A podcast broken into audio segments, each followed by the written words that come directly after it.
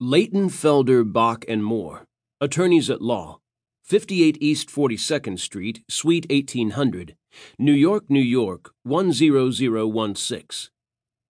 Catherine Marie Fontaine, three oh four Broadview, Apartment fourteen, Abilene, Texas, seven nine six zero one. Dear Miss Fontaine, I am acting as the executor of the estate of Mister Harold Hopewell, whose last will and testament was entered into probate in the Surrogate's Court, New York County, State of New York. I write to inform you of certain assets bequeathed to you pursuant to Mister Hopewell's last will and testament, to wit, the services of our firm's investigators in pursuit of the location and situation of your daughter, Aurora Daffodil Fontaine. Our investigators will be in touch with you when they have located your daughter. Please do not hesitate to contact me with any questions. Regards, Frederick Bach, Esquire. Chapter one. Unit fourteen sold to the lady. The auctioneer pointed at Blue, but she knew she was no lady, didn't even want to be. You made a mistake, murmured Monty C, the only name she knew him by when their paths crossed. Her fellow mini-storage scavenger had a high opinion of himself and his judgment. If she had a lick of sense, she'd probably listen to him.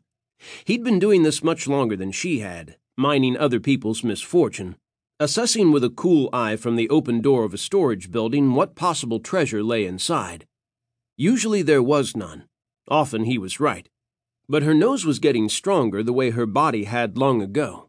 She couldn't have survived being locked away if she hadn't found a way to tie muscle to bone to make a hard casing she could live in. Her shell was nearly fossilized now. What was left of her heart and her spirits couldn't leak out anymore. Thank the stars she couldn't get enough of seeing yet. As long as that casing held, she was safe from the mistakes that had cost her everything she'd once loved. Ever the optimist, Monty smirked. Opportunist, Blue countered. You know there's something interesting in this one. You can feel it just as I can. So why'd you let me win?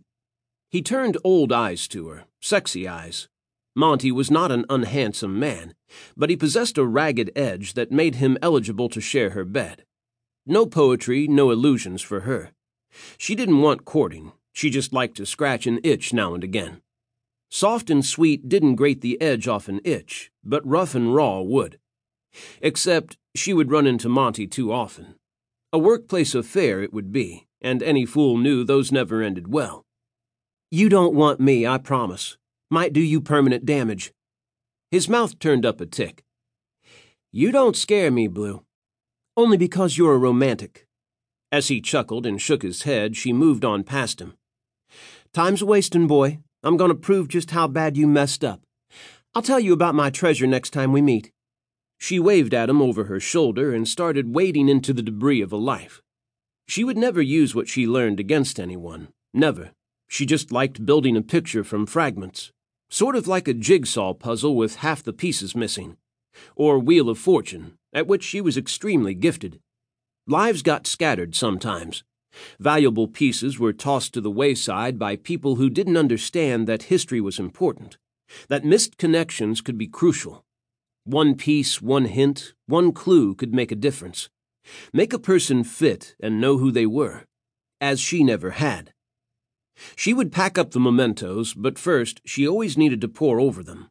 Each was a clue to a life, each a link to all she no longer had. Home, family, daughter. But she couldn't think about the little girl she'd abandoned the day she'd been locked in a cell. Thinking of her dainty blonde princess would kill her where she stood. So she focused on the contents of the locker instead. A moth-eaten army green Eisenhower jacket from World War Two. She stroked the insignia her friend Kitty would know on sight, and which Blue regretted that she didn't. She set aside the jacket for her friend.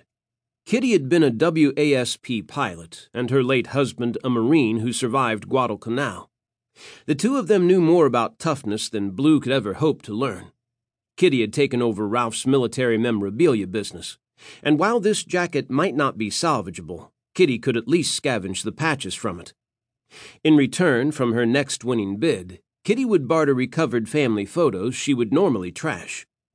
Blue did not allow herself to think of all those she could not save.